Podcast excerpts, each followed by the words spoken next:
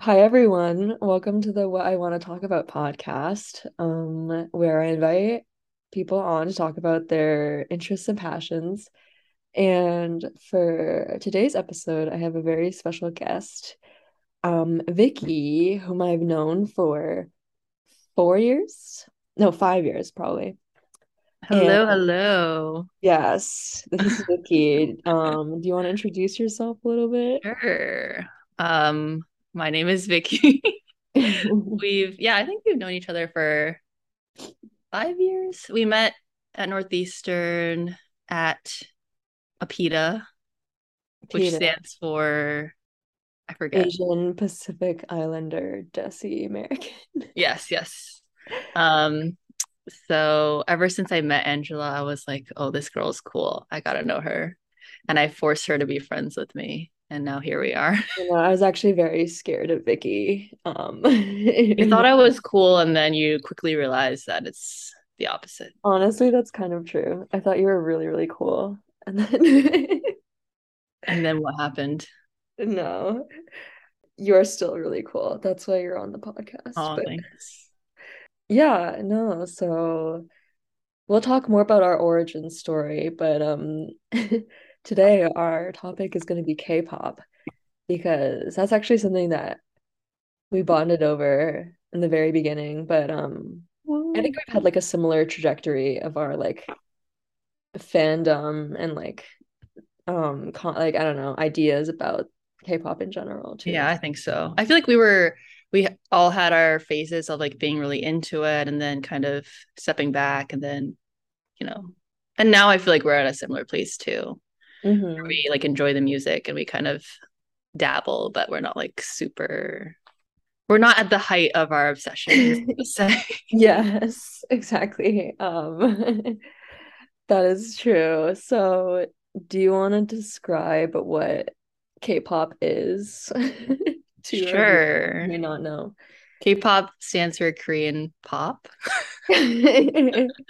So there's Korean pop. I mean, there's there's a lot of different types of Korean music.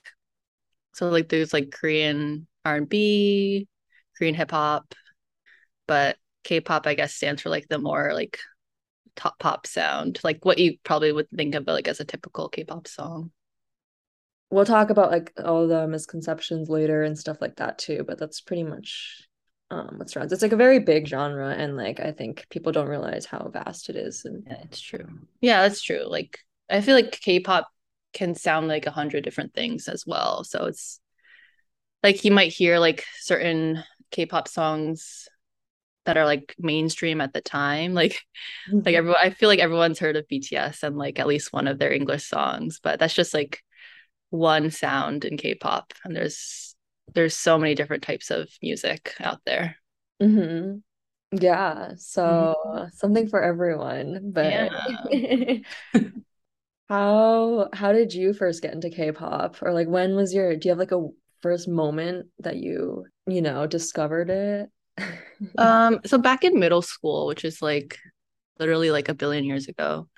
Um, 1995? Yeah, wow. that's Uh, 1996. Okay. Uh, um, it so I was into like anime and Japanese music actually. And then I heard a Japanese song by a K-pop band called DBSK. Um, I don't even think or I know this story. oh, you don't? Really? I don't know, yeah. Um, or they're called TVXQ like in, when they're working in Japan, but I really liked one of their songs, and so I listened to a lot of their Japanese songs because they were very active um, in Japan. And then I realized that they're actually a Korean band, and so I started listening to their Korean songs, and then I just went from there. That's where my uh, journey started. Oh, so it actually started with DBSK. Yeah, So mhm. they were your OG group. yeah. I'm like a, I'm an old, I'm an old K-pop fan. That way, what's the main member from that? Like the most famous one? Remember? Was there a more famous one? I feel like maybe Jaejoong was the most fa- famous one, but I also feel like back then there was less differentiation between like like I feel like now in K-pop it's very much like who's the visual, who's like the main Mhm. vocal, blah blah, who's the dancer. But like back then it was less um Okay. categorical, I guess. Yeah. Okay. Okay, that makes sense. Yeah, wow. I just like haven't heard that name in so long. I know. They're kind of they're old. No, that's cool. That's cool. Yeah, I think like for me, it was like I wasn't like ever into the Asian stuff before that. Um, like I never watched anime or anything. But it was like sophomore year of high school. It was 2015. And I was on Instagram, and then this like person I follow who's a dancer. I was like still really into dancing at the time. So I followed this dance account, and she suddenly started posting these pictures of like these Asian guys. And I don't think I don't even think I had a concept of what K-pop was at the time. Um, because like none of my friends really liked it, or one friend did, but she was pretty, she was like the only one and didn't really talk about it. And it was like these Asian guys dancing, and the first video that she posted to t like, tell her followers to watch was BTS's War of Hormone, specifically the Oh. real version, Oh. version where they're not like in their, they're just like wearing normal clothes and like being kind of silly. Oh, okay. And I was like, Oh, is it the dance practice version? sorry, yes, yes, dance practice, Okay, okay. Yeah. real version. And then I was like, wait, these people are kind of cute and like attractive, and then why are they like, There are there so many Asians here? And then and then they were like also pretty goofy too, you know, and silly and just like I guess maybe my conception of K-pop before was also just like really intense, you know, like really showy, but Mhm.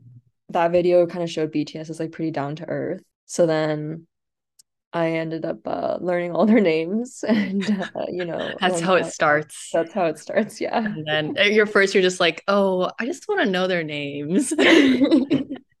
And then you know their names without even trying. I know. And then you recognize their voices, and then it gets to the point where like there's like these videos on YouTube where it's like they'll show like one second of one part of their body. I like was just thinking about that. Here, and like- so BTS was your first like your OG. Yeah, BTS was my first group. Their song at the time, I think it was Dope, probably their comeback song. So then, like after TVXQ, I I know them as TVXQ. I don't know why. How did you like descend into the chaos afterwards? Uh, I was supremely obsessed with them. It was also like similar. It's like I liked anime, but also like it was the first time that I saw like Asian people in entertainment, and I was like, whoa, like Asian people can be cool too.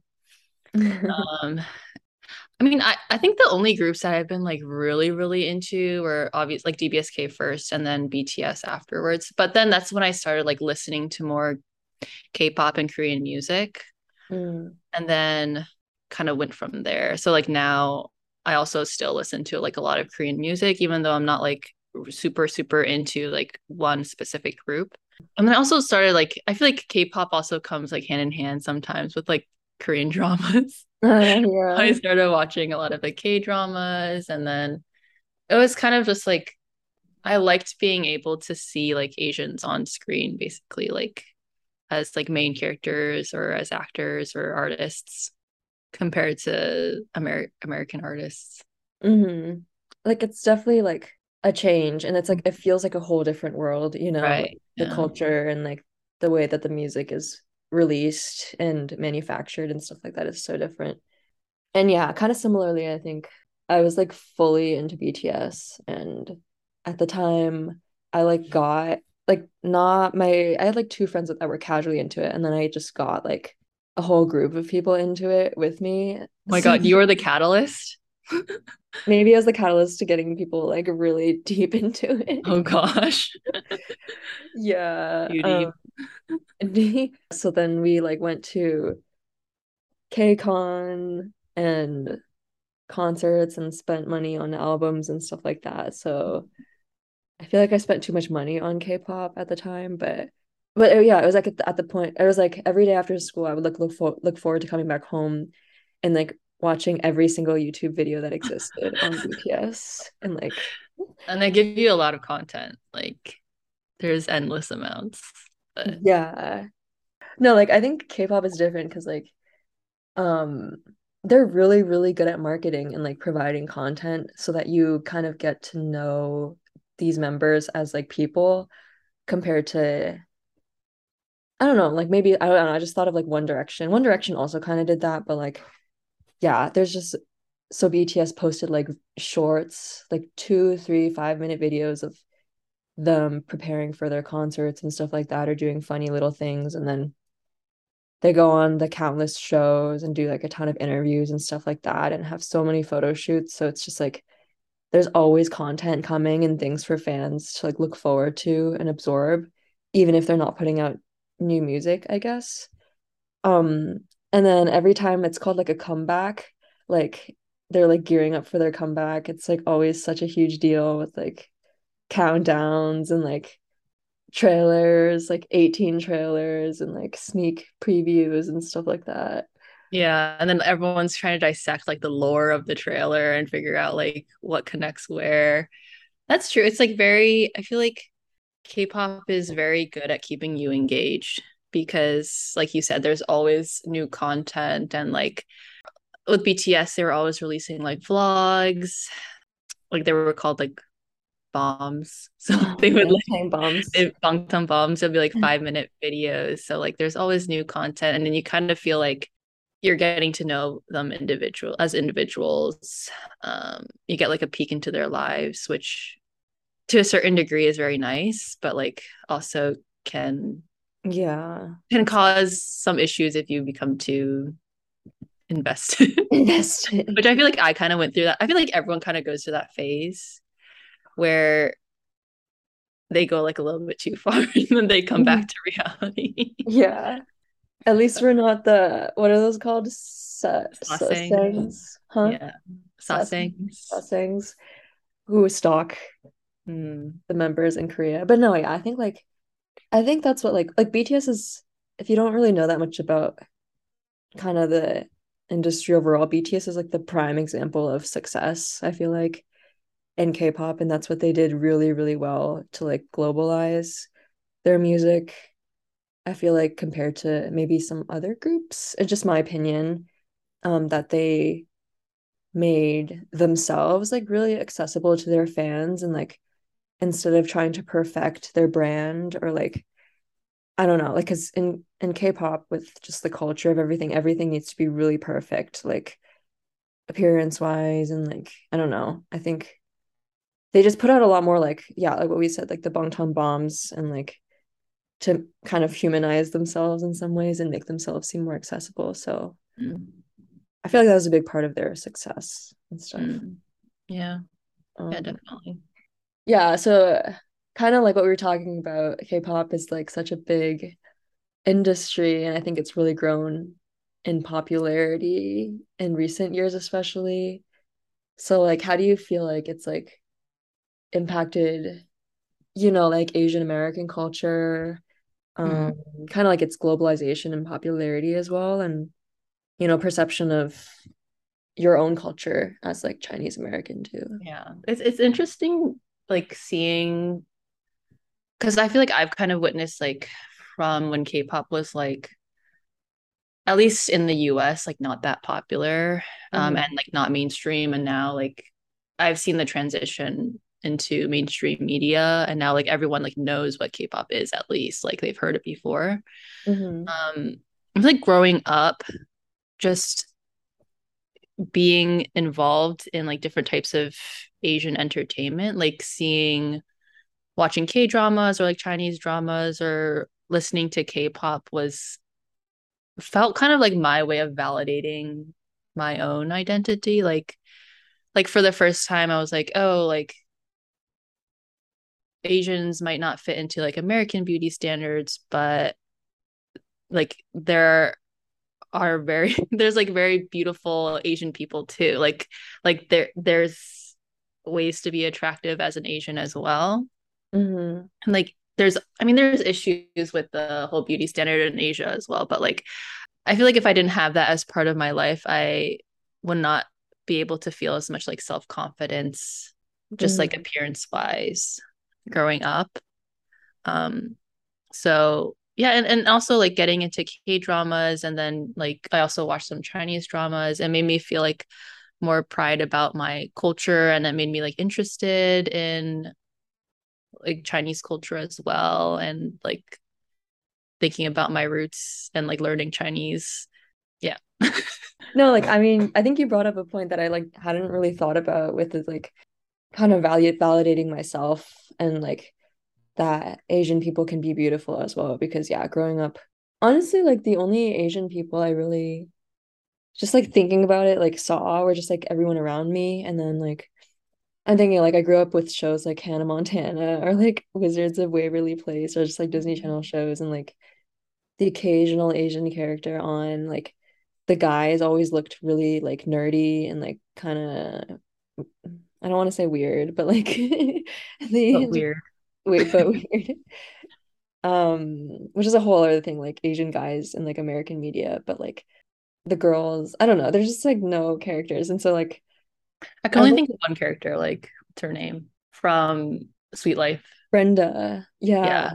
Yes. I don't remember her character's I don't, I don't even know her London? We know. London. Oh, was it? She was okay. so dumb.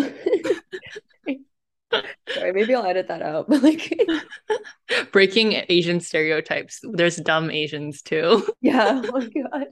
Wow. Suite Life. That's so true. I forgot about her. But then like the way that they portrayed her was like was very American, maybe. She's just like mm-hmm. it was, it was very... like I feel like there wasn't any part of her Asian identity. Like actually I didn't watch the show that much, so actually I don't know if this is true. But, like, mm-hmm. did you feel like there was any part of her that felt like even vaguely Asian, or was she just like an American person? Yeah, I'm really reaching back here, but like, um, yeah, I mean, she was like the daughter of the owner, right, or something like that. But she, no, like, I don't think they really showed any part of her Asian identity. She was just like kind of the rich, spoiled girl who's maybe her parents were like really rich Asians. Maybe is that a stereotype or something? But yeah, I think so. Like the model minority. Yeah. I guess, yeah, yeah, yeah. Nothing about yeah, that. So yeah, it's like very Asian American, but it's like nice to see in K-pop kind of like um because I uh, just like in general I describe like I thought of myself more as like Chinese rather than like Chinese American growing up where I grew up because I like identified more with like going and visiting my grandparents in China and like learning Chinese and the Chinese dance, but less with like boba culture and like what you would think of as like Chinese American, maybe. Mm-hmm. So yeah, it was like cool to see like Asian, a Korean, at, like at least Korean um representation too. Yeah. In beauty and like yeah. Yeah, exactly. Um and like I feel like that's that's like something I think about a lot how like K-pop has like really changed like um Asian America overall, even if it's like just Korean too, because like it's Korean pop music. It's not like Chinese pop music or Japanese. And like mm-hmm. neither of us are Korean either. Right. But like what is like how do you view kind of like that dynamic, I guess?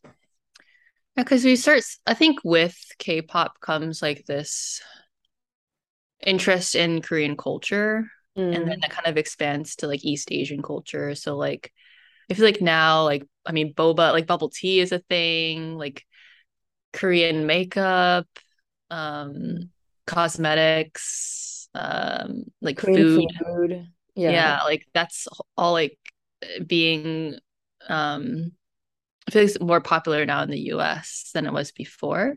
So it's I mean, I feel like it's really nice to see that like that kind of interest in asian cultures increase um it's interesting because it's like if you can think about like bringing like asian food to school when you were young like you'd always be kind of like at least for me there was kind of this sense of like embarrassment or like it would just be different from what you would see everyone else bringing but now like everyone loves ramen and you know yeah yeah yeah. barbecue and it's it's so it's nice to see that. Um i feel like sometimes it can be like a double-edged sword.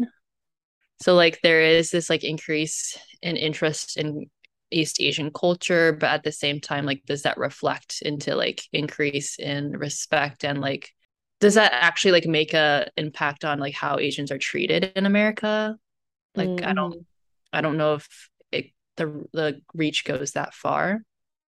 Cuz I think there's a difference in there's like a K-pop culture um mm-hmm. and then just like Korean culture overall, you know, like yeah, just like Asian culture overall because K-pop culture is very specific too with like the music and stuff like that, but it's like interesting cuz like a lot of my Korean friends and like yeah, I'm not Korean, so like I can't represent Koreans, but like it's like interesting because some Koreans I meet, they're just like not that into K-pop compared to some of like my non-Asian friends who are like really into K-pop. So it's like interesting to hear them talk about how like this is their music and like it's been with them their whole life and now it's like blown up so much, but they're being represented by like um I don't know, specific types of foods or like drinks. Um when I think there's like a layer below of just like just normal Korean yeah yeah that's style, you know like yeah. in especially beauty like there's like a way that K-pop idols idols are usually what they're called like the stars or whatever look like um kind of like really pale skin or eyelids or um like double eyelids double eyelids the way that their eyebrows look which is also not how a lot of normal Asian people look, East Asian people look as well. So mm. yeah, that's true. It's like a very there's a very like superficial type of like there's an increase in is an interest in like very superficial parts mm. of Korean culture, but not necessarily like representing like what an actual normal Korean person experiences. Because I also have a lot of Korean friends who like don't like K-pop as well. It's interesting mm. to see. Like, I feel like a lot of the people who are like super into it are tend not to be Korean.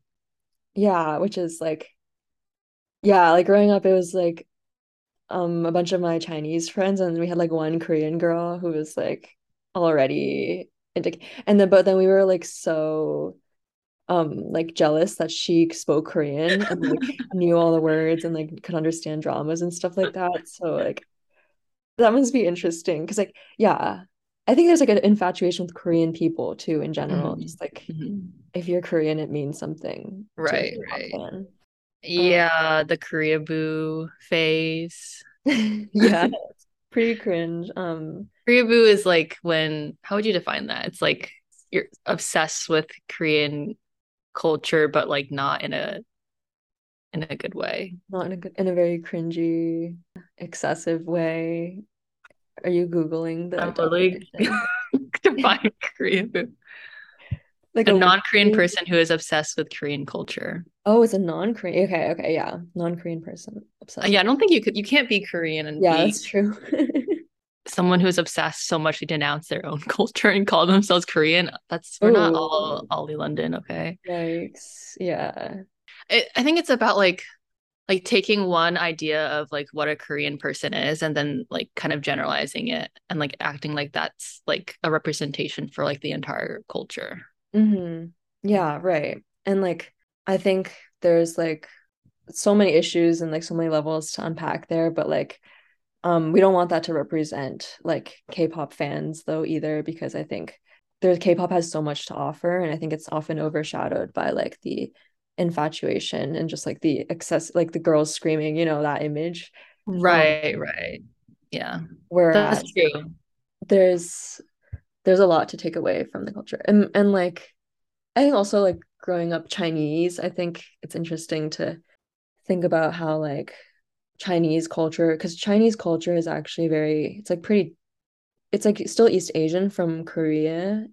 Sorry, Chinese, China's still in East Asia, but like it's very I think it's pretty different from Korean culture and like kind of being like lumped together as well. Mm-hmm. Um or even like Southeast Asian friends, just like like I don't know, I think I feel like Asia has like kind of been Asia almost been represented by Korea in some ways. Right. Because Korea is is like very in the forefront of like entertainment of like what people see. So you don't see as much of the other types of like you don't see much of like Chinese culture in like mainstream media.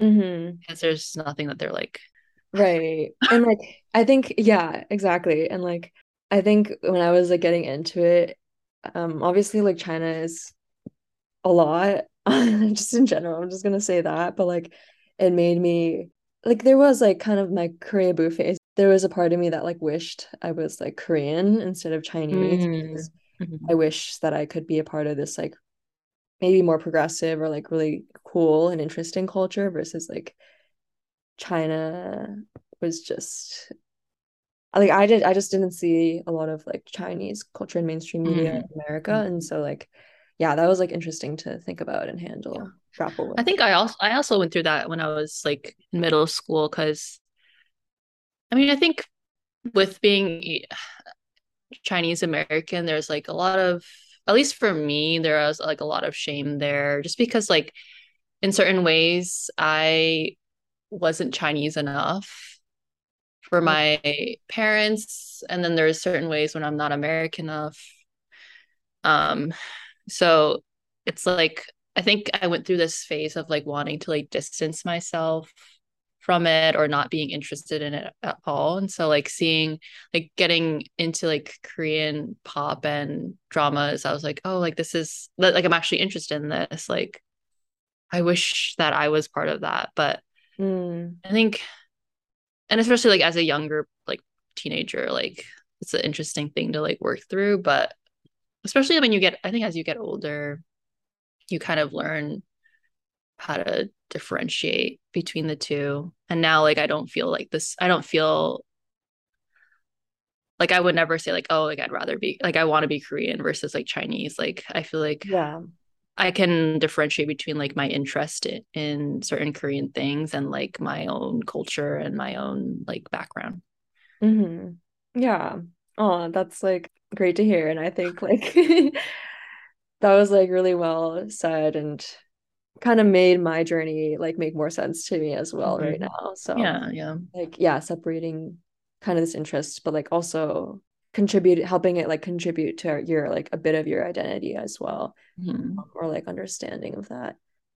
Yeah. What do you think about like so I know I did mention like how seeing like these beautiful Korean people on screen like kind of help validate my own insecurities or like being able to see that Asians can be like attractive or cool or blah blah blah.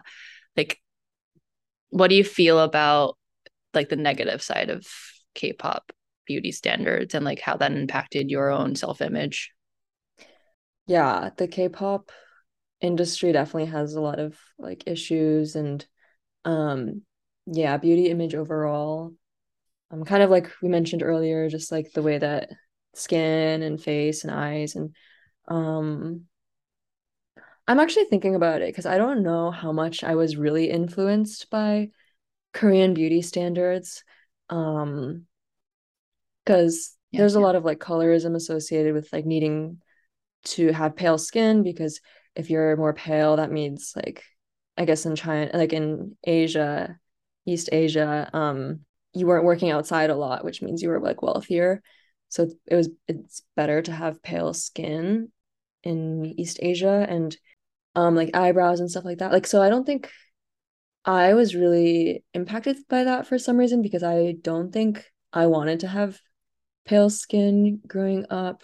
And I never did one of my eyebrows to look so like Asian eyebrows are like usually more straight versus like arched Mm-hmm. um in Western cultures. But I think definitely the part that did impact me was like kind of the um weight aspect of it. So like like female idols need to maintain like a certain weight and like they're like extremely skinny. Um if you like look at them and there's like so many idols with like eating disorders and things like that and um I think like yeah, that made me want to be skinnier and want to look like that. Yeah, so I, I also like the weight part of things definitely I can relate to. And I, I feel like something that's a little bit scary about the K-pop industry is just how strict maintaining a body image, like a certain type of body image is. So like even if you if an idol like gains like a few pounds, then like netizens or like the public will like destroy them. Mm. Like there's no like wiggle room. There's no place yeah. for someone who looks different than like what is considered beautiful. I think there's certain idols who are definitely like helping with pushing boundaries and they they've had to kind of struggle through making a name from themselves. So I think things are slowly changing. Like if you think of like Hwasa mm. from Mamamoo, like she's just like a very curvy girl. It's like she's curvy, but like to an extent.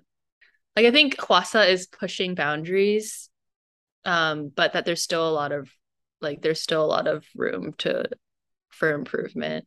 Um, mm-hmm. But like I think idols are kind of slowly changing the perception of body image in the industry, but it's still in certain ways behind like a lot of uh, like entertainment in in other countries. Oh yeah, like um I remember like specific tweets or something like that of people like um like on Twitter like zooming into some like person's like thighs and being like comparing them with like some their thighs before and being like they like grew and mm-hmm. or like their um their thighs are bigger and like everyone's just like freaking out about that and like the toxicity of like yeah I don't like I don't know where like like the fans I don't know where like this the fans come from but there's a lot of toxicity in the fans and I think that's like progressing as well in some ways and I think mm-hmm. a lot of mm-hmm. them speaking out about their like eating disorders and stuff like that is really like yeah. idols being able to um speak out for themselves too mm-hmm. has made a difference but yeah I think yeah one of the things that I just I don't like about the K-pop industry is I feel like there's this and it's I feel like it's not as present in like American entertainment or music. It's like this sense of ownership that fans have over the mm-hmm. idol. And also like I feel like because the idols are under these companies, there's certain things that they can and cannot say. So like like an American artist I feel could defend themselves against something like if something happened like they they can say like whatever they want but for certain korean idols like if there's any like lashback or or like a con like a controversy on what's happening like, like they can't speak out about it mm-hmm. um and it's like directly controlled by the company so like in certain ways they have to just deal with the fact that like people feel like fans feel like they have the right to talk about their bodies or talk about their weight or basically like criticize them for things that like you shouldn't be saying about anyone. Mm, mm-hmm. Um, yeah, that totally makes sense. Um, with the controlling over the bodies and stuff like that, and I'm trying to think like, is that because of the way that the idols are marketed too, with how like, um, fans think um yeah because of the excessive marketing and exposure of their like personal lives like like BTS filmed stuff in their like home and like right. showed their closets their entire house and stuff like that and like making fans think that they can be like a part of their lives mm. um kind of like humanizing them but also maybe even like objectifying them like you develop this parasocial relationship with them. Mm. But and in certain ways, like because of that, because you feel like you get to know them more, you've certain people, certain fans feel like they have this like entitlement over who they date or like yeah. like how how they look or how they act. Mm-hmm. I mean, mm-hmm. that's like the dating whole part of it is like a whole nother thing with K-pop. Like there's been cases where like an idol being caught dating like basically gets them kicked out mm-hmm. of their mm-hmm. group or out of the industry um and i think that's slowly changing as well a little bit because there are some like prominent idols who have come out um and saying that they're dating and like it's been uh, like a little bit better than in previous years but it's still like i feel like the vast majority of idols like would not like their dating life will will be like 100% private because otherwise like fans would certain fans would not be okay with it Yeah. No, totally. And like, I mean, you mentioning like how it's a little bit better. I think my one of my favorite K-pop couples is Dawn. Is that his name? Dawn, and Hyuna Yeah, Dawn. that's who I was thinking of yeah. and Hyuna. Like Dawn. I'm not sure why, but Dawn left the group um and started dating Hyuna, who's like a really, really popular star, whatever. But then they started like doing their own thing and they're really cute and I mm-hmm. like like that they did what they wanted. yeah I don't know like it was Crush and Joy just came out Oh, I didn't know that. Okay. yeah Oh, yeah but maybe I did know that. But yeah, also like not uh, like so many cases I'm sure we don't know of of like people idols having to and like the even just besides body image, like just image overall of like I think they're like is such an image of like purity and like just yeah, like untaintedness overall that like companies want them to keep.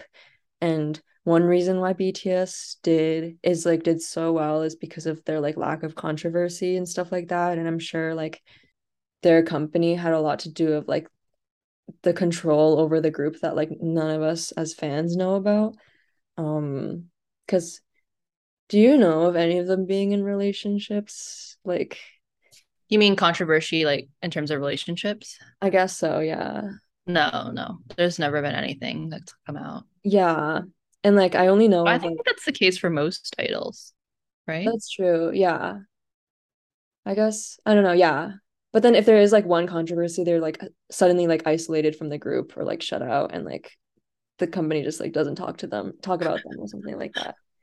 yeah like the the the Korean public is a harsh judge and it's in certain ways it's like guilty before proven in- innocent Yeah, yeah, yeah, yeah. And you know like how with the bullying scandals it's like you can't mm, come back from that like even if it's not true like you can't sorry, what bullying scandals? oh like like there was a bullying scandal with one of the new newest members in this group called Le Sserafim Oh.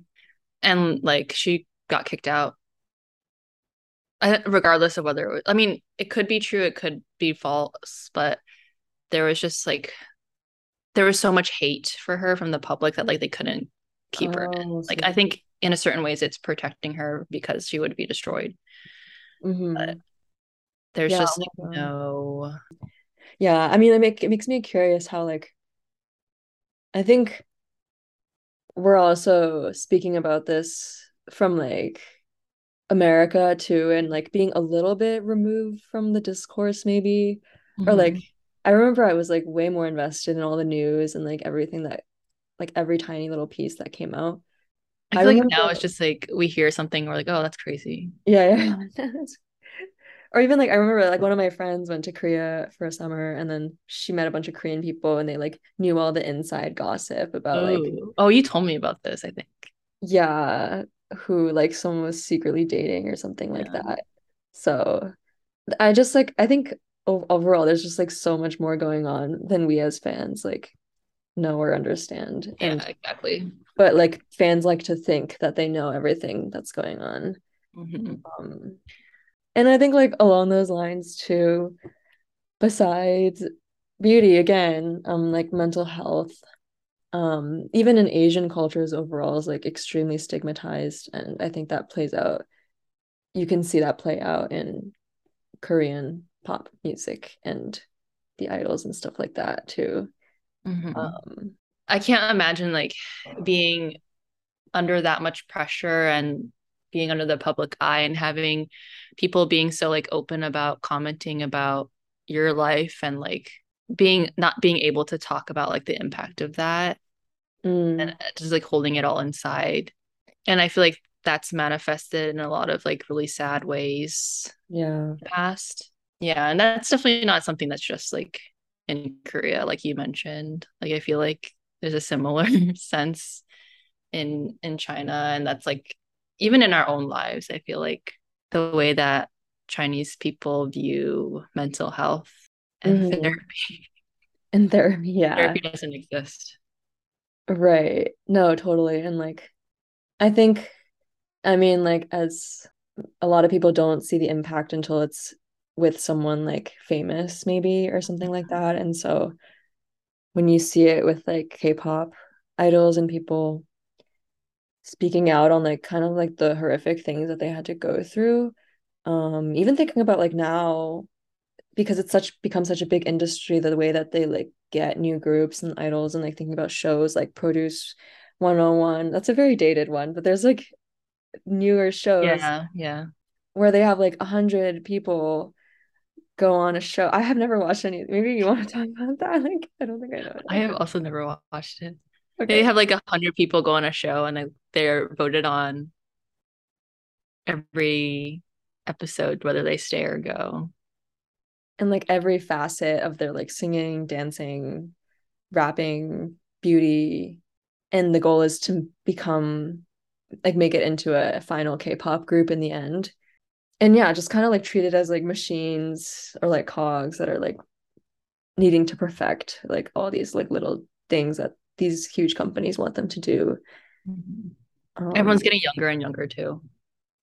Yeah, like, kids are like starting this at like 14. I don't know yeah, what. Crazy. But obviously you can see how like that impacts that would have an impact on their mental health and it's played itself out in like really really sad ways that I guess we won't mention, but I don't know. I think BTS has spoken out about mental health a little bit and definitely anyone else. It's like but I almost feel like BTS has like they've almost because they're so big, they've been able to almost is there's certain oh. ways that they don't have to play the game anymore. You're like right, they don't have to play in the industry anymore because they've already been so successful. So like mm-hmm. in the past they've had so many struggles with it but um with the industry but like now they have like a voice and they can speak out about certain things that other idols who are, aren't as successful won't be able to talk about. Yeah, that's a really good point. Like when you talk about like the globalization of K-pop, like BTS, Blackpink, and a lot of different groups, like you think about as popular in like called in countries outside of Korea, but there's a lot. There's like so, so, so many groups and idols and um still trying to make a name for themselves that yeah don't can't can't speak and have to just like play the game like play the system um mm-hmm. to try to get there and right. yeah it's really sad yeah and i think bts so in certain ways they don't have to play the game in korea because they've made a name for themselves and they have more freedom in the way that they and more freedom as artists but i think it's interesting to see like because of how popular BTS has become, how American media or like how they're perceived outside of their home country. Um, I feel like there's still a lot of barriers for them in terms of like proving themselves or gaining respect as global artists because they come from K-pop. Um, yeah. yeah. That's a really, really good point. Like, how do you think you've seen BTS like struggle with that or like at least try to prove themselves or make a name for themselves like um by going up because I think when we you got into K-pop before me but like I think we've both seen kind of them become like like their first like Billboard top 100 chart and then like them like be like audience members at like the AMAs or something or like or the Grammys. Grammys, yeah, I don't remember. Like just mm-hmm. like the gradual descent of them like gaining more rec- recognition like yeah, how have you seen that like evolve or whatever? It's interesting because I feel like at least in their collaborations, they've managed to make really good connections with certain American artists that are like mm-hmm. genuine mm. and there's like this mutual respect between them. At least that's been shown to us. So like their their friendship with like Halsey and um like J Hope and Becky G. Who else is there? Um, Charlie Puth. Mm-hmm. Like I feel like mm-hmm. certain American artists have been pretty out. A Coldplay, they've been like really outspoken about like how talented they are and how how much respect they have for them as artists. But at the same time, I feel like that hasn't necessarily bled into like general media's perception of them like in certain ways i think that they think of them as kind of like this like show pony. It's like oh look mm-hmm. like here's the popular band from there's like a k-pop boy band. Like we'll put them on good morning america. We'll bring them on this talk show. Yeah. Um, we'll let them perform at the grammys but like we're not going to give them a grammy like obviously because mm-hmm. i feel like that in certain ways there's there's like this gatekeeping that's happening with BTS because they're a Korean pop group. I remember like when they were first doing like their first interviews with like on Ellen or like yeah, like on like red carpets and stuff like that. Um because of the language barrier too. I think that's a huge thing. Like BTS has seven members, but only one of them RM can speak English and um you know, the interviews can only go so far, I guess, if like you have like a person who only speaks English interviewing them. And I remember like watching some of those initial ones and actually like cringing kind of because BTS could only like say kind of platitudes or just they would be like, "Oh yeah, I love you army," or "We are so thankful to be here," or like, um, yeah, we're like, thankful. Who's your celebrity crush? Who's your celebrity crush? Like literally, who would like, you like to collaborate with? yeah, literally, yes, just the most generic questions that they ask every single time and it's like all centered around like how how's your time in america you know like mm-hmm. what american artists do you like and you know like well, having watched like their interviews in korea where they get to express themselves so much more and like um kind of like exactly what you said they're just like show ponies and um it's like hard it's like hard or not hard. It's like sad to see them not be able to yeah like like america kind of create this perception of what they want bts to be like right. almost. Yeah. Which isn't necessarily representative of like who they are um in korea either or whatever. And it's interesting. It's i feel like america is always thought of as the final frontier. Like even before like before the bts wave like i remember like DBSK, like there's a lot of drama there, but basically they split into two groups because of a lawsuit. And afterwards, one one group that had three members in it called JYJ, like like they made this like American song. um I forget, did it have like Kanye West in it? Some popular rapper and they were trying to kind of like break into the industry almost and it just felt like very disingenuous in a way like it was like they felt like they needed in order to like prove themselves or to gain a new audience they needed to do that. But like at least from my point of view like there's no need to prove yourself or even like go on these talk show hosts or talk shows in America just to like prove that you're a legitimate artist. Mm-hmm like I know they might have a different perspective if like they're trying to gain more fans or something like that. But at least for me, it's just like a little bit sad to see like like I know that BTS has so much to offer and that they're like so talented, but in certain ways they have to like like it's sad to see them come to America and, and be put into this like this box of like just a Korean pop band. Mm-hmm. But in reality, they're like one of the biggest artists in like the world. Yeah, yeah. Like, yeah, I don't think people in America understand like how big they are in like every single country. Yeah, the way that BTS made their name, I feel like I was trying to think about that was like I feel like it was like more natural. I, I honestly don't even know how they started to make their name in America, but um like what did it start with? I don't even I just feel like it's feel it felt so gradual. It was like it was very gradual. I remember like they you didn't you go to the Red Bullet? No, you went to Wings, right? The Wings tour. Yeah, yeah, yeah. It was very gradual and like it was it wasn't it wasn't forced. Like it was pretty natural. Like but, it's not like they came out with like American song like English songs or whatever. No. They just like had the music that they made and then it just became popular yeah, they started doing like small tours in America and then like yeah, became bigger or like in Europe or something like that. Right. Right. Um, like I feel like it wasn't like their popularity in America just grew naturally with their popularity in like all different countries. Yeah. Like targeted or anything like that. Right. Yeah.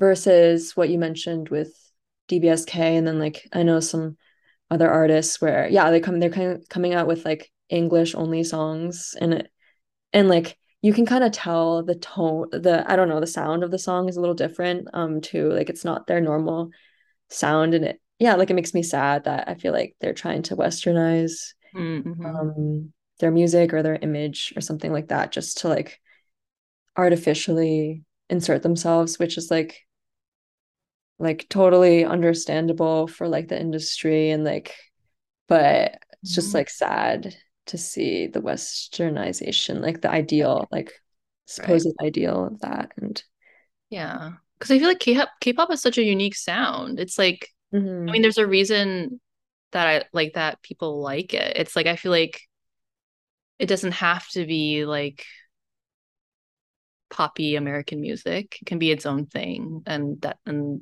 that's why we like K-pop so much.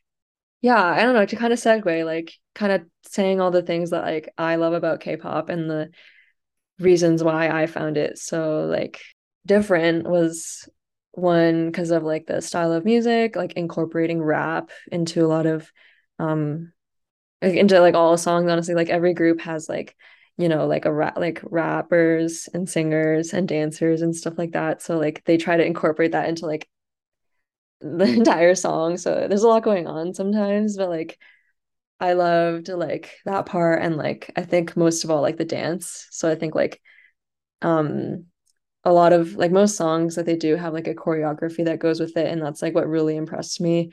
Um like if you think about some American artists when they perform, sometimes they're just like standing there, but um K-pop artists are literally like working so hard and like dancing these like incredible dances while like singing at the same time and you even see like American artists now like trying to like better their choreography. Um but yeah um I think dance is like one of the reasons why Vicky and I bonded as well. Um yeah I feel yeah. like K-pop has been like a has generated interest in dancing for a lot of people I feel like a lot of people like get into K-pop dance and then they start just like doing all different types of dance. Um, and that's kind of how I got into it as well.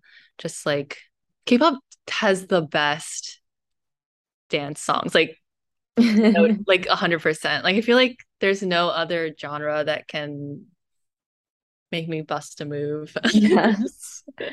Um, and don't let Vicky tell you oh my god else, but she is such an underrated dancer and like literally so good, and I like cannot handle it. Okay. Um, Do we want to talk about Angela's dancing? Path? No, like, Angela's literally she's basically a K-pop star. Like, let's be real. no, there's like no, no, no, no. Like, if you've seen my dance covers, just like that's like nothing. Like Vicky is just like 10 times better than that. Like her. But we okay, we both have so much fun doing it. Yes. And yeah, it's and also I feel like we also like not just K-pop dance, but like I feel like it kind of got us into like hip hop dancing.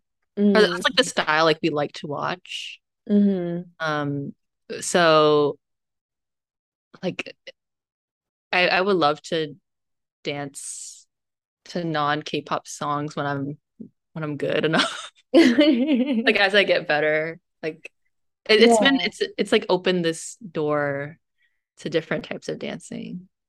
Right. Like I think one thing that's nice about like K-pop dancing first is that it's like very accessible to like anyone.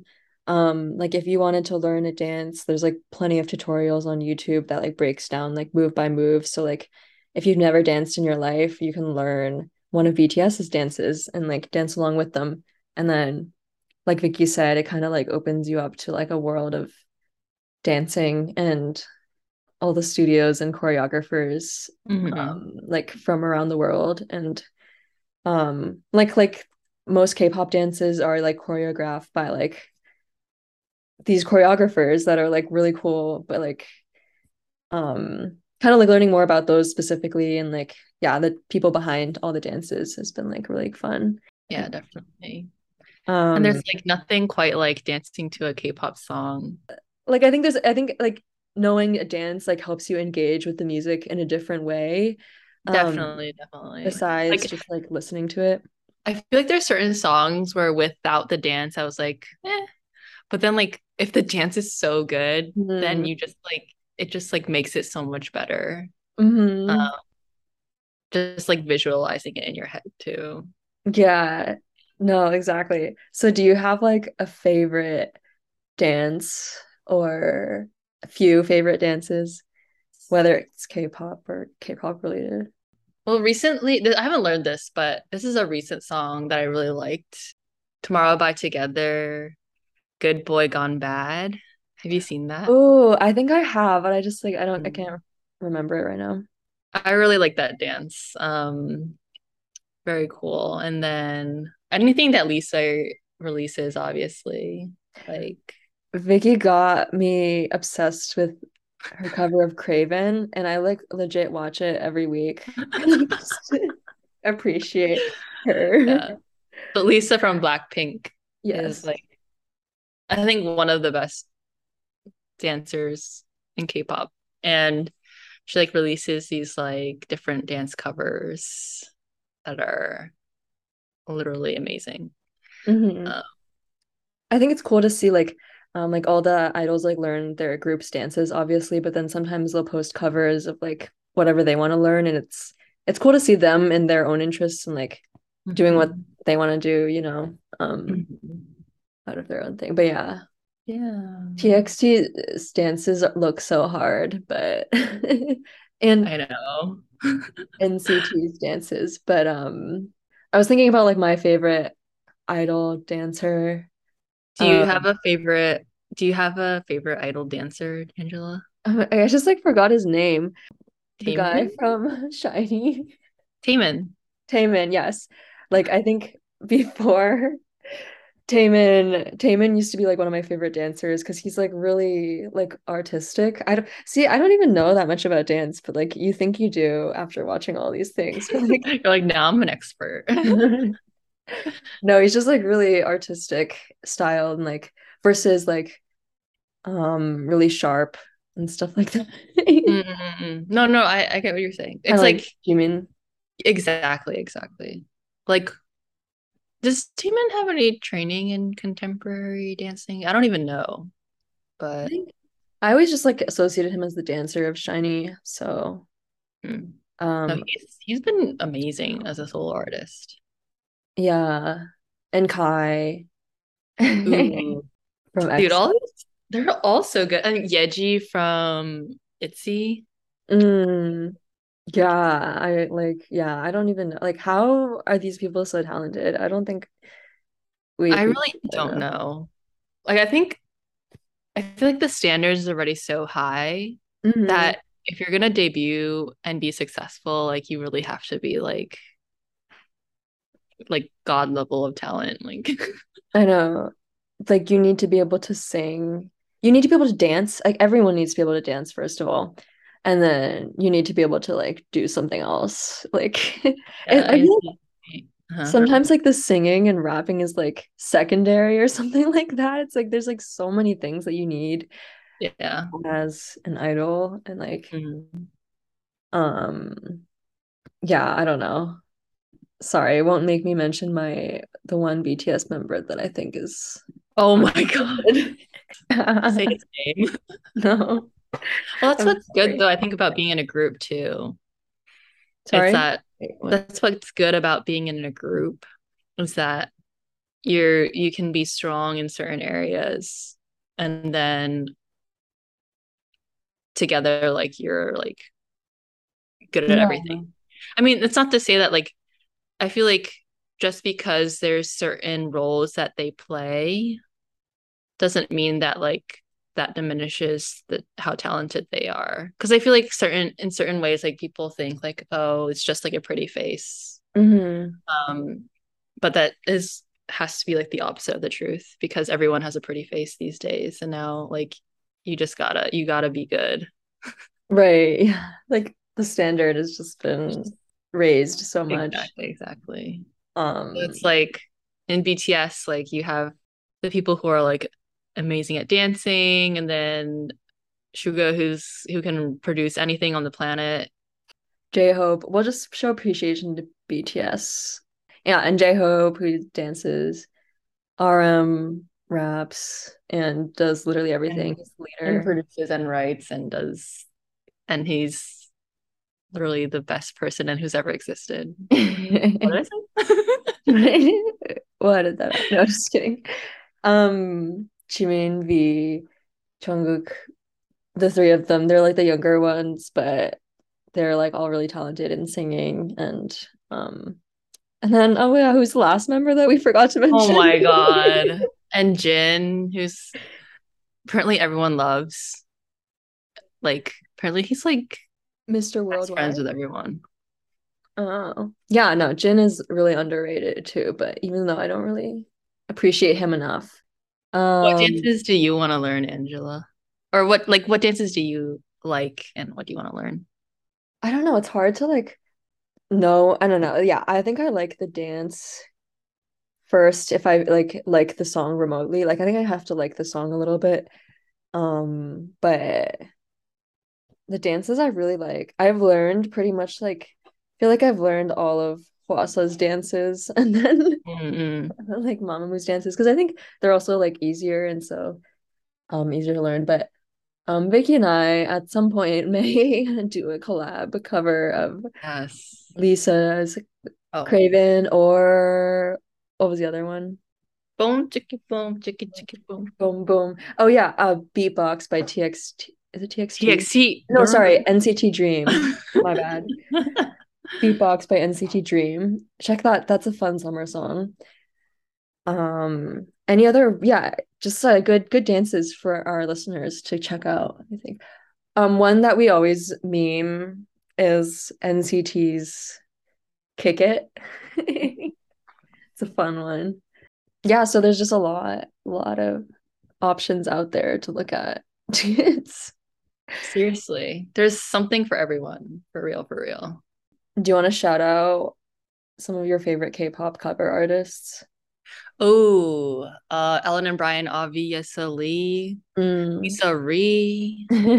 Um, shout out to our hometown in Boston. There's this a Hush crew. Hush Crew, yeah. I always watch their covers and I like seeing recognizing the places that they Mhm. record. Um, there's this girl called Big Brain. It's like Oh, B I G B R capital I N or something like that. But she's like, she is so, so good. I think she's based in Australia. mm-hmm. Um, I want to shout out Full to Est. I think it's actually supposed to be Forest, but that's how I remember his ha handle, whatever. And he's very good. And like we were talking about how sometimes it's like when we wanted to learn, it's like easier to look at like a K-pop cover to help us learn rather than the original artist because they're just like too good. So we need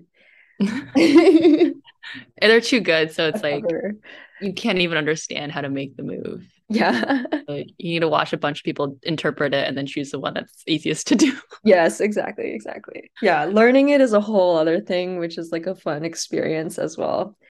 Maybe we'll host some dance workshops oh too. Oh my gosh. Vicky can host it, and then she's already hosted so many of them. So Oh my goodness. What's your process for learning a dance? I am really like so so I mentioned there's like tutorials and there's a lot of like full length tutorials that people will make, which is like really impressive. So if you go on YouTube, they're going to be like an hour, an hour and a half long where they break down the dance from like start to finish. So I'm like kind of it takes me a long time to learn a dance if I don't have a tutorial. So that means like you take the original, you like slow it down to like even 25, 50% and like break down one move. You look at their legs first to see what their legs are doing, and then you look at their arms, and then you try to mim- mimic that, and um, or just like see what the tutorial teaches you. And I think what the hardest part for me is like the mental aspect of remembering the moves, because you realize there's one part about like making the moves look good, but then you just like forget it all if you don't. You forget the sequence and the order with the song and the timing even. And so rehearsing it over and over and over again. So you really have to dedicate like a few hours um, at a time to even learning like 20 seconds of a dance. Mm-mm. So especially because because we're you know we're we're uh rookies, Amateurs. amateurs, so it's hard. It can be really difficult. yeah, Sometimes all you need to what you need to do is just sleep that's true. on it. Sleep then- on it and then you remember it. What is your uh, process? Very, very, very similar. I'll I'll watch a dance like a billion times, basically. Mm, yeah, yeah, yeah. Just like full speed. I'll just watch it, watch it, watch it, watch it, watch it until I can visualize like the moves. That helps me memorize it. Mhm. And I love watching tutorials because I'm bad at like just looking at the video. So I forgot to shout her out. Her name is Leia, L E I A. She makes like she literally will learn the entire dance and there'll be like an, an hour and 30 minutes of a tutorial and she's very good at breaking things down. Mhm. I like watching her. Um, so then it's just like slow going through everything and putting it together. And then I feel like what I'm worst at is like the transition moves, Mm. like where it's like I know how to do each move, but like putting them together so they flow is like I'm so very bad at that. So Mhm.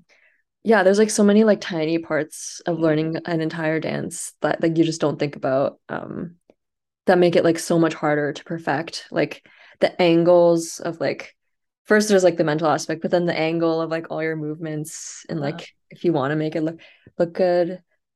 like the Um. fa- the fact that I don't have any muscles probably doesn't help. Oh my God, yeah. So And yeah, it's like but- so tiring. Mhm. too to think about like if you do a dance from start to finish by the end you have like no energy um maybe that's just me and my stamina No, no, no, that's me. That's me too. That's me too.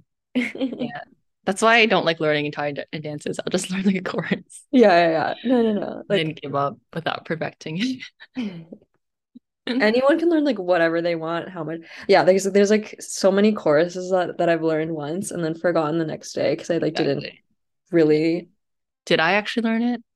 but it was fun you know But it was fun. Yeah, it's all. I don't, you know, I don't have any expectations. I'm just doing.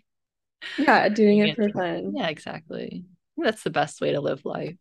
yes exactly just uh doing whatever and Forgetting about it the next day. forgetting about it the next day exactly yeah i guess to wrap things up um for anyone listening whether you like k-pop a little bit like it a lot or don't know anything about it like how would you recommend them you know to like what would you recommend to- them to check out or like how to how to get into k-pop I think it really will depend on like what type of music you like. I, I think because based on the type of music like k-pop as we mentioned is like pretty poppy but there's also another misconception that like it's just k-pop but the reality is that there's like so many different genres so if you're into like k hip hop or R&B or ballads um or folk music i think there's something for you and i think Vicky has is the one to ask for all of these types of more indie artists uh I feel like so if you like R&B, I mean Crush is very good. Mm. Um I guess one song would be he has a song called Nappa, Oh, N-A-P-P-A. like the cabbage.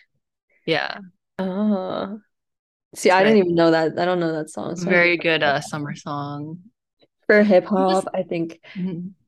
this is not really um this is pretty mainstream, but I really like Zico. Ooh, yes. Yeah, Zico, Jay Park. Jay Park. Basically everyone in higher music. Mm. Hoody, Hoody is great. Oh, I want to shout out um so this is Chinese music actually, but I my family's from Chengdu, Sichuan, China, and I learned that Higher Brother. I, I already knew this, but I dug deeper, and that Higher Brothers, the rap group, is from Chengdu, and they have a lot of. Sometimes they rap in the dialect that my family speaks, so it's pretty Oh. good. That's cool. But yeah. Is there a particular song? You know, I, I have not listened to them enough to really identify one song, but I watched a few videos on them. So yeah. There's also so I'd recommend Crush Nappa. I would there's a artist called G Soul. mm, It's a very good song called Bad Habit. mm. Good one. And then if for like a more like K-poppy song, TXT, Good Boy, Bad Good Boy Gone Bad. A good one that I listened to recently. Um, It's hard to make recommendations because there's like so much. I know. I really I honestly feel like there's just I mean it's just it's just like with American music like it's hard to make a recommendation because like I don't know what what you like. it just depends on what the person likes listening to. Mhm. So like if you're truly interested, yeah, just like go on Spotify, take a deep dive yourself and um or um you can ask one of us and we have so many playlists. I have I have a bunch of playlists that I've made for people, you know, just to get into it. So Mhm. um yeah, there's or Spotify playlists too. So Yeah. Oh, and there's tons of good playlists on YouTube too. Just search like Mm. whatever you like. K-R&B playlist. I learned Mm. like a lot of new songs or like more less popular artists that way. Mm, yeah, definitely. Or That's like a K-pop 2022 playlist, whatever. Yeah. yeah, yeah. Ultimately, I think like K-pop is something that has opened my eyes to a lot of things, and I've really appreciated like getting into and being familiar with the industry, even like the ups and downs of like learning about myself and my own identity, and like also just getting to listen to good music too, and meeting so many like people because of it as well. I think like even now, if even if I like am not that into K-pop, like if someone else likes K-pop, there's just like a mutual connection there, and like I still Yeah, know a so little bit to like have a conversation. So Yeah, actually, that's something because like when i i recently recently as in like a year ago moved, um, and I feel like that's something that's helped with like making friends too, like a very common interest, and then it kind of goes from there. Mm, But yeah, just I think first and foremost, it's just so much fun. Like there's yeah. good music, good dances, good community if you know where to find it. hmm And yeah, I think despite everything that we said about like fandoms and everything, like I don't think there should be any shame or um negative connotation about being a K-pop fan.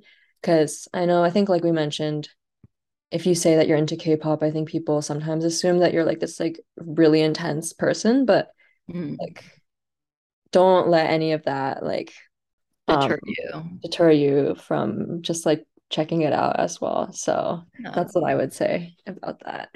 Well, That's for all ages. Yeah, I think that's another thing. It's like everyone thinks that a K-pop fan is like a 13-year-old girl. Mm, And that's a whole nother, in certain ways, I feel like it relates to like how people like society's sexism, the interests of like young girls or like girls in general is often like like you know how with the Beatles they used they're like respected now, right? mm, mhm, But like in the past when the Beatles were like uh, like they're playing and they're popular, like because they had a female following, mm, that their music wasn't respected because it was like, mm. oh, like this is like this is just like for, you know, girls or whatever. right. So like this perception of like BTS like only has like teenage girl fans and therefore their music is not good. hmm Like a huge thing. Yeah. No, like I think that's such a an important like idea that I hadn't really thought about either. I think there is still, despite like K-pop being so big, there's still like there's still something to it, you know, if you say that you like K-pop and yeah, that the idea of like what the fandom is, I think makes me like and it's like from these like really harmful ideas, like you said, like sexism or just like racism with Asian culture. Dude, think gender roles too. gender Like the way that they look, I feel like also yeah, the feminism of the male K-pop. Yeah, the male Well, idols. my male idols, yeah, like we didn't even talk about that, but I think that's something that I like really appreciated too with how like the male idols like they wear a lot of makeup and they like um they take care of themselves. Yeah, take care of themselves and like, you know, wear fashionable clothes and experiment with style. Mm-hmm. And I think that's something that's like really, really cool and it's valuable to also engage with as well, which yeah. is also something that I appreciate about K-pop. So like mm-hmm. with any industry, there's gonna be things that are like really awful, but also really, really beautiful too. So so that's just to say like there's a lot going on with the industry, but at its base, it's just music. And I think there's a lot of context that is important to understand. Um, but I think it's about appreciating music and dance and connecting with people as well. So, well, just like to say thanks, Angela, for having me on this wonderful podcast. I'm very excited for the other episodes and to learn about new things. No, thank you, Vicky, I... for coming on. Yeah. Um, You're welcome. yeah, I really appreciate you coming on. And this is like no, no, no, something I like um we talk about a lot in our own conversations and like mm-hmm. yeah, I appreciate that we have like conversations besides just like, oh my god, Jimin's so hot. So like I, I feel think... like we're we went through that before. We went through that. We're like too old. We're like, okay, I just said K-pop has no age limit. I I just feel like my soul is tired, so it's hard to put so much effort into. yeah, exactly, exactly. I don't have as much energy as when I was a young and love the music, but uh, I'm not going to be like staying up until 5 a.m. to listen to a comeback. Mm-hmm. Yeah, that was or streaming their oh, song yeah. over and over again. Oh. But yeah, no, this is super fun. And anyone listening, please let me know. Please let me know if you check out any of the songs or anything, because um this is still something that I really do love. So yeah. Or if you already into K-pop or Korean music, let us know what you listen to. Yeah. Yeah let us know what you listen to or any of your thoughts or anything like that. Yeah. Um, so yeah, thank you so much and Woo! tune in next time to another episode.